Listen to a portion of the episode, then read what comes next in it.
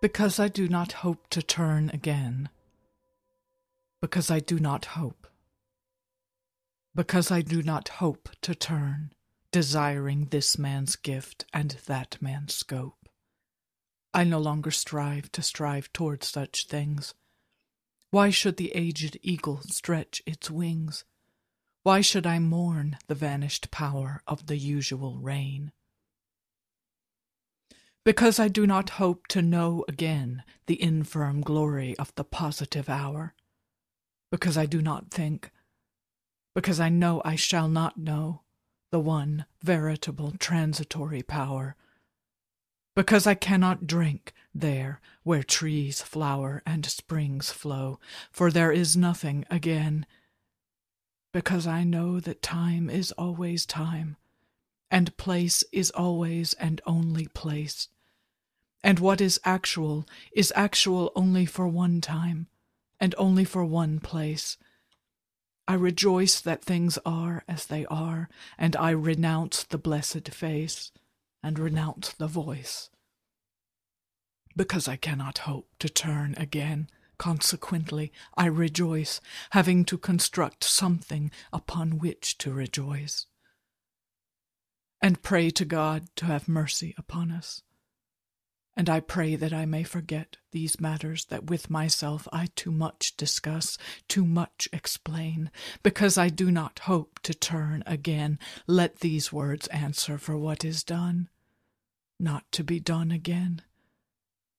May the judgment not be too heavy upon us.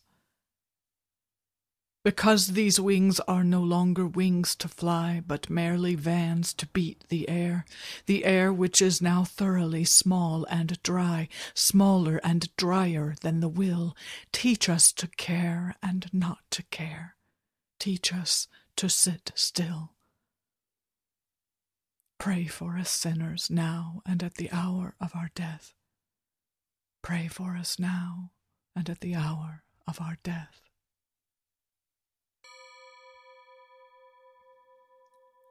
Lady, three white leopards sat under a juniper tree. In the cool of the day, having fed to satiety on my legs, my heart, my liver, and that which had been contained in the hollow round of my skull. And God said, Shall these bones live? Shall these bones live? And that which had been contained in the bones, which were already dry, said, chirping, Because of the goodness of this lady, and because of her loveliness, and because she honors the Virgin in meditation, we shine with brightness. And I, who am here dissembled, proffer my deeds to oblivion, and my love to the posterity of the desert and the fruit of the gourd. It is this which recovers, my guts, the strings of my eyes, and the indigestible portions which the leopards reject. The lady is withdrawn in a white gown, to contemplation in a white gown. Let the whiteness of bones atone to forgetfulness, there is no life in them. As I am forgotten, and would be forgotten, so I would forget, thus devoted, concentrated in purpose. And God said, Prophecy to the wind, to the wind only, for only the wind will listen. And the bones sang chirping, with the burden of the grasshopper, saying, Lady of silences, calm and distressed, torn and most whole, rose of memory, rose of forgetfulness, exhausted and life giving, worried, reposeful, the single rose is now the garden where all loves end. Terminate torment of love unsatisfied, the greater torment of love satisfied, end of the endless journey to no end, conclusion of all that is inconclusible, speech without word, and word of no speech, grace to the mother for the garden where all love ends. Under a juniper tree the bones sang, scattered and shining. We are glad to be scattered. We did little good to each other. Under a tree in the cool of the day with the blessing of sand, forgetting themselves and each other, united in the quiet of the desert. This is the land which ye shall divide by lot. And neither division nor unity matters. This is the land. We have our inheritance. At the first turning of the second stair, I turned and saw below the same shape twisted on the banister under the vapor in the fetid air, struggling with the devil of the stairs who wears the deceitful face of hope and of despair. At the second turning of the second stair, I left them twisting, turning below. There were no more faces, and the stair was dark damp, jagged like an old man's mouth drivelling beyond repair, or the toothed gullet of an aged shark. At the first turning of the third stair was a slotted window bellied like the fig's fruit, and beyond the hawthorn blossom and a pasture scene, the broad-backed figure dressed in blue and green enchanted the Maytime with an antique flute. Blown hair is sweet, brown hair over the mouth blown, lilac and brown hair. Distraction, music of the flute, stops and steps of the mind over the third stair. Fading, fading, strength beyond hope and despair, climbing the third stair. Lord, I am not worthy. Lord, I am not worthy but speak the word only. Who walked between the violet and the violet? Who walked between the various ranks of varied green, going in white and blue, in Mary's color, talking of trivial things, in ignorance and in knowledge of eternal dolor? Who moved among the others as they walked, who then made strong the fountains, and made fresh the springs, made cool the dry rock, and made firm the sand, in blue of larkspur, blue of Mary's color, Sovegna vos. Here are the years that walk between, bearing away the fiddles and the flutes, restoring one who moves in the time between sleep and waking, wearing white light folded, sheathed about her, folded. The New Year's walk, restoring through a bright cloud of tears the years, restoring with a new verse the ancient rhyme, redeem the time, redeem the unread vision in the higher dream, while jeweled unicorns draw by the gilded hearse.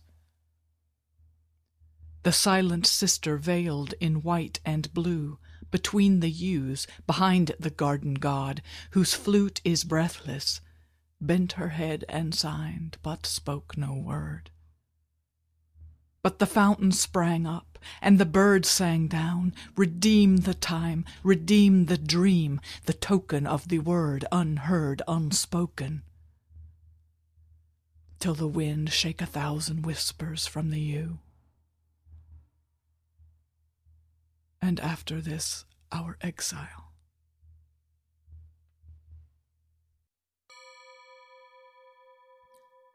If the lost word is lost, if the spent word is spent, if the unheard unspoken word is unspoken unheard, still is the unspoken word the word unheard, the word without a word, the Word within the world and for the world. And the light shone in darkness, and against the Word, this unstilled world still whirled about the center of the silent Word. O my people, what have I done unto thee?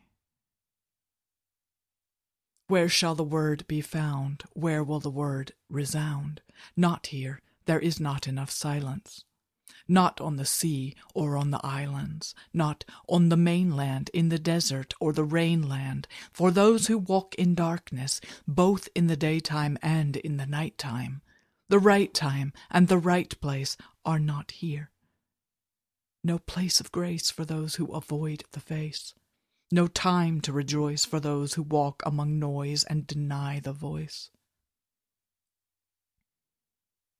Will the veiled sister pray for those who walk in darkness, who chose thee and oppose thee? Those who are torn on the horn between season and season, time and time, between hour and hour, word and word, power and power, those who wait in darkness. Will the veiled sister pray for children at the gate who will not go away and cannot pray? Pray for those who chose and oppose. O my people, what have I done unto thee? Will the veiled sister, between the slender yew trees, pray for those who offend her, and are terrified and cannot surrender, and affirm before the world, and deny between the rocks, in the last desert, between the last blue rocks, the desert in the garden, the garden in the desert of drouth, spitting from the mouth the withered apple seed. O my people,